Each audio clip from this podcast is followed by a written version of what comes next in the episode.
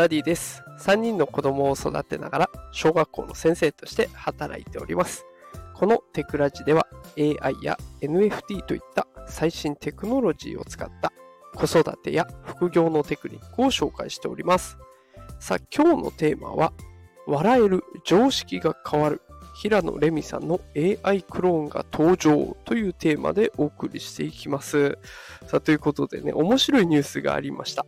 えー、森永乳業さんが発表した、えー、ニュースですが、なんと平野レミさんの AI 版のロボットが登場しました。ね、でこのロボットなんですけれども、まあ、今、巷で大人気のチャット GPT を活用して作られたロボットになっているそうです。で、これ、あの、実際ニュースで見た方もいっぱいいらっしゃると思うんですけれども、本物そっくりの声で、えー、しかも登録してない話題でもね、会話を楽しめるという優れものらしいです。やっぱりこの辺チャット GPT を使っているから、でそういったやり取りも可能だということなんでしょうね。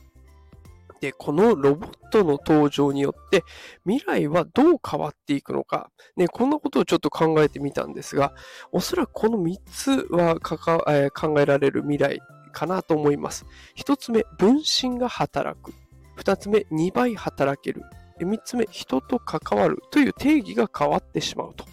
いうものが、えー、この未来待ってるんじゃないかなと思っています。えー、一つずつ深掘りをしていきます。一つ目、分身が働く。まあ、これはもう字のごとくですが、ロボットが人とコミュニケーションを取ることができるんであれば、自分は表に立つ必要がなくなる。代わりにロボットが働いてくれると。すいません、今救急車がね、えー、すごい勢いで走ってますので、音が聞こえてくるかもしれませんが、ラジオ放送の方です。えで、この分身が働いてくれることで、えー、この自分のね、作業時間というか、活動する時間も短縮できるということが考えられます。で実際今回の平野レミさんのロボットもね、営業とか宣伝のために使うということが目的のようなので、もうまさにね、平野レミさん自身の稼働時間を減らすということが可能になっているわけです。さあ、続いて2倍働ける。2倍働ける。これどういうことかっていうと、まあ、ロボットと人間の役割を分担するという発想もできちゃうんですね。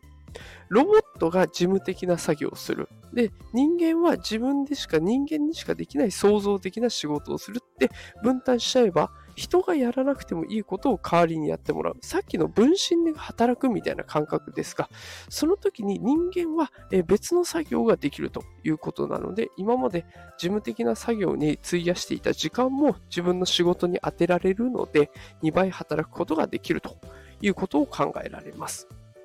さあ最後、人と関わるっていう定義が変わっちゃうんじゃないかなと思ってます。でコミュニケーション力って社会においては必要不可欠な力です。でそれが対面なのか、ネット上なのか、テキストだけなのか、まあ、形は様々ですが、人と関わるってことは欠かせないかなというところ。でしかしね、ロボットの登場によって人と関わる定義が変わっちゃいます。で要はですよ、ロボットと正確に打ち合わせができるか、こんな力も求められてきちゃうんですね。ロボットに的確に指示を出したりとか、あとロボットから欲しい答えを引き出す力っていうのが今後求められるので、人と関わるっていうのがロボットと正確に関われるかっていうところも求められてきそうだなというところが予想できます。さあ、いかがでしょう？いかがでしたでしょうか？今日はね、平野レミさんの AI ロボットが登場したということで、まあ、未来の働き方を考えてみました。あの、面白い話題だったんですけどね、やっぱり考えさせられる内容は非常に深いなと思いました。えー、今日お話しした3つの未来の働き方、分身が代わりに働いてくれる。2倍、自分が2倍働ける。人と関わるという定義がもうロボットと正確に関われるかどうかっていうものに変わってくるんじゃないかということで、まあ、こういった未来、いつかやってくるんじゃないかなということが予想できます。まあ、使い方次第ではね、自分の時間が生まれたりとか、生産性がぐっと上がったり、新しいスキルが必要になったりって多くの変化が必要になってきます。ね、あのー、こんな未来がもうすぐそこまで来てるんだなと思うと、ちょっと私はね、不安になるというか、まあ、その分ちょっとうまく使いこなせる側になりたいなというふうに感じました。さあ、あなたはロボットの登場どう感じましたでしょうか？ぜひね、コメント欄で感想を教えていただけると嬉しいです。